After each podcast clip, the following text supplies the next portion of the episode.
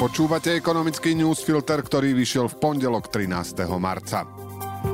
Chceli by sme vás na Prahu nového týždňa potešiť pozitívnymi správami a tak vyberáme dve zaujímavosti. Volkswagen oznámil, že začne predávať novú verziu svojho vlajkového elektromobilu ID3 za necelých 40 tisíc. Reaguje tak na viacnásobné zlacňovanie u konkurenčnej Tesly. Analytik hovorí, že Volkswagen nebude mať inú možnosť, ako vstúpiť do cenovej vojny. A pripomeňme, že nemecký gigant nedávno vstupoval do vývoja nových platformiem s odhodlaním, že elektromobily dostane aj pod hranicu 20 tisíc eur. Pozitívny je zdá sa aj výsledok rokovaní predsedničky Európskej komisie Uršuly von der Leyenovej v Bielom dome. USA pripravujú miliardové investície do ochrany klímy a idú dotovať inovatívny priemysel, čo u európskych konkurentov vyvolalo obavy zo znevýhodnenia. Joe Biden a šéfka Eurokomisie sa v piatok dohodli na niektorých opatreniach, ktoré podporia spoluprácu Únie a USA v boji s klimatickou krízou. Žiaľ, máme aj jednu nepríjemnú správu, ktorá, verme, nebude mať širší dosah na svetovú ekonomiku. V USA v piatok skrachovala Silicon Valley Bank, ktorá sa špecializovala na technologické spoločnosti podporované rizikovým kapitálom. Ide o najväčší krach od roku 2008. Pondelkový ekonomický newsfilter má 1330 slov a pripravil ho pre vás Oliver Brunovský. Ja som Braňo Bezák.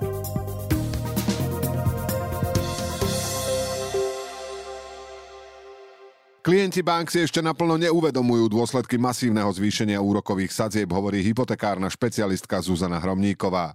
Refixácia úrokovej sadzby tohto roku čaká asi 50 tisíc klientov bank a na budúci rok dokonca raz toľko. Ale keďže od roku 2019 boli na Slovensku hypotéky mimoriadne lacné a sadzby sa pohybovali okolo 1%, teraz pred klientmi stojí tvrdý test ich schopnosti splácať dlhy. Za posledný rok zdražili hypotéky zhruba o 3% body a zvyšovanie sadzieb sa ešte neskončilo. Keďže Európska centrálna banka zatiaľ nedokázala skrotiť infláciu, v sprísňovaní menovej politiky bude pokračovať a podľa analytikov najväčších bank úrokové sadzby hypoték budú smerovať už k 5%. Čo to robí so splátkami hypoték? Kolegyňa Martina Kláseková si ako príklad zobrala 30-ročnú hypotéku a pripravila niekoľko prepočtov. Vyšlo jej, že napríklad pri úvere s výškou 85 tisíc eur, čo je v súčasnosti na Slovensku priemer, sa po troch rokoch mesačná plátka zvýši z 273 eur na takmer 400, ak by sadzba preskočila na 4% a pri 5% dokonca na 437 eur. Pri 100 tisícovej hypotéke by sa po troch rokoch splátka zvýšila na 461, respektíve 514.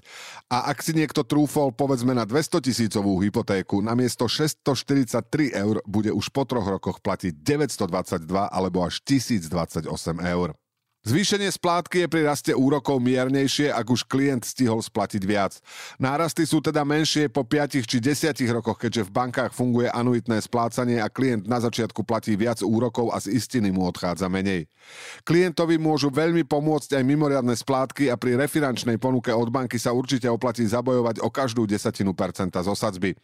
Odborníci na hypotéky radia, že sadzby stlačia nadol napríklad ďalšie produkty od banky, aktívne využívanie účtu alebo skutočnosť skutočnosť, že klient využíva služby banky dlhodobo. Refixácie budú skúškou správnosti aj pre banky. Pri poskytovaní hypoték si totiž overujú, či dlžník zvládne splatiť splátky aj so sadzbami o 2% body vyššie. Teraz však u mnohých hrozí aj takmer dvojnásobné zvýšenie. Elektrina sa na slovenskej burze v posledných týždňoch predáva za ceny okolo 150 eur za megawatt hodinu. Vrátila sa tak na úrovne spred energetickej krízy. Niektoré slovenské podniky a samozprávy napriek tomu platia aj štvornásobok. Je to dôsledok neistoty, ktorú na trhu vyvolalo Rusko najprv škrtením dodávok plynu a potom vojenským útokom na Ukrajinu. Kto je na tom teraz najhoršie? Pre odberateľov sú momentálne najmenej výhodné cenníkové ceny. Využívajú ich predovšetkým odberatelia s ročnou spotrebou nad 30 MWh, ktorí si potrebovali zaistiť dodávky elektriny za stabilné ceny, aby si podľa nich mohli nastaviť svoje rozpočty a kalkulácie cien. Rozpetie ceníkových cien na trhu sa pohybuje od 190 až po 600 eur za megawatt hodinu. Je to preto, že aj dodávateľia energií si v Lani potrebovali zabezpečiť objemy. Väčšinou vopred nakupujú až 95% požadovanej spotreby a v Lani v lete boli ceny na rekordných úrovniach. Nižšie ceníkové ceny majú tí dodávateľia, ktorí si nezaistili väčšie množstvo elektriny dopredu a teraz ju môžu kupovať za nižšie spotové ceny. Podstupujú tým však väčšie riziko a s nimi aj ich klienti. Najvyššie ceny v cenníkoch majú SSE, najnižšie SPP a Elgas. Tieto firmy však majú ťažisko svojho podnikania v obchode s plynom. Nie všetci väčší dodávateľia svoje ceníkové ceny zverejňujú, napríklad ZSE tak nerobí, označuje to za súčasť svojej obchodnej stratégie. Vysokých ceníkových cien sa odberatelia elektriny môžu zbaviť len ťažko a to buď na konci svojho kontraktu alebo pri zmenách ceníkov, pretože pri zvýšení cien majú zvyčajne právo zmluvu vypovedať. To však asi nebude prípad najbližších dní či týždňov, pretože teraz ceny skôr klesajú a tak reálnejšou možnosťou je pokúsiť sa o dohodu s dodávateľom, ak má zákazník odvahu viac riskovať a prejsť na spotové ceny. Tie sú od začiatku roka v priemere 145 eur za megawatt hodinu, no v Lani v lete sa vyšplhali na rekordné úrovne okolo 600 eur. Najlepšie sú na tom zákazníci s dávnejšie dohodnutými niekoľkoročnými kontraktami, z ktorých mnohí platia aj teraz 50 až 70 eur.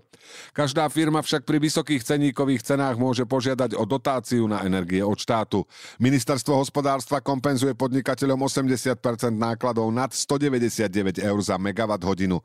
Štát v týchto dňoch vypláca vypláca kompenzácie za január. Výzva by mala zatiaľ platiť na prvý kvartál tohto roka.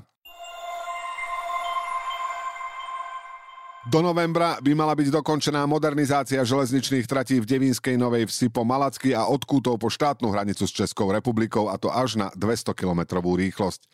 Stavba dohodnutá zmluvou zo septembra 2020 sa však ešte prakticky až na rekonštrukciu mosta cez rieku Morava ani nezačala. Asi tak skoro nezačne, pretože chýbajú nielen stavebné povolenia, ale na veľkú časť úseku aj územné rozhodnutia, ktoré stavebnému konaniu predchádzajú. Nereálny je teda podľa všetkého nielen tohtoročný termín, ale aj maj 2024, ktorý sa spomína v dodatku zmluvy podpísanom medzi železnicami a taliansko-slovenským konzorciom ICM Váhostav v Lani v decembri. Ide o najväčší železničný projekt regiónu za posledných 20 rokov, ktorý by mal trať zo súčasnej maximálnej rýchlosti 140 km za hodinu zmodernizovať na technickú úroveň významného medzinárodného koridoru. Súčasťou riešenia je aj zvýšenie bezpečnosti. Na rýchlych tratiach sú napríklad kryžovania vždy mimoúrovňové. U nás sa však v tomto smere črtá problém v obci Plavecký štvrtok, kde spôsob kryžovania nie je dohodnutý a územné konanie bolo zrušené. Financovanie kontraktu za 275 miliónov eur bolo z väčšej časti zabezpečené zo starých eurofondov, no keďže tohtoročný termín sa nestihne, železnice musia riešiť financovanie inak. Tvrdia, že peniaze majú nachystané, je možné, že ich budú kombinovať z dvoch rôznych programovacích období eurofondov, prípadne využijú úver z Európskej investičnej banky. Už teraz je však isté, že ani cena 275 miliónov eur nebude konečná. Tender na práce bol totiž vypísaný v roku 2017 a ponuky vychádzali z cenovej úrovne, ktorá je už dnes hlboko pod aktuálnymi cenami.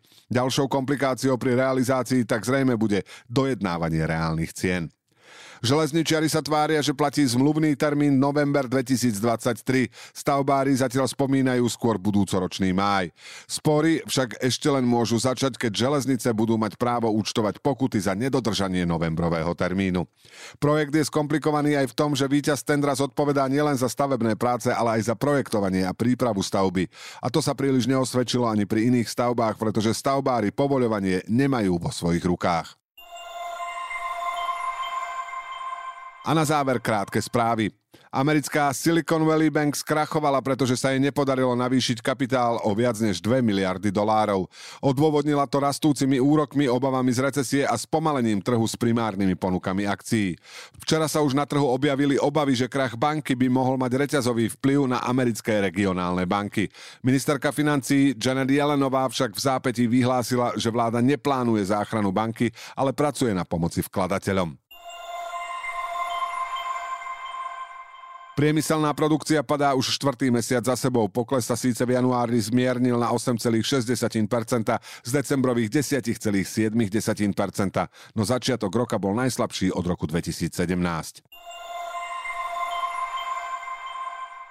Zamestnanci v Česku a na Slovensku doplatili na extrémny rast cien najviac pomedzi stredoeurópskych krajín. Na Slovensku rast cien prekonal tempo zvyšovania platov o zhruba 4% body. Naopak v Maďarsku a Polsku platy po očistení o infláciu stále rástli aj napriek tomu, že rast spotrebiteľských cien bol u nich najvyšší.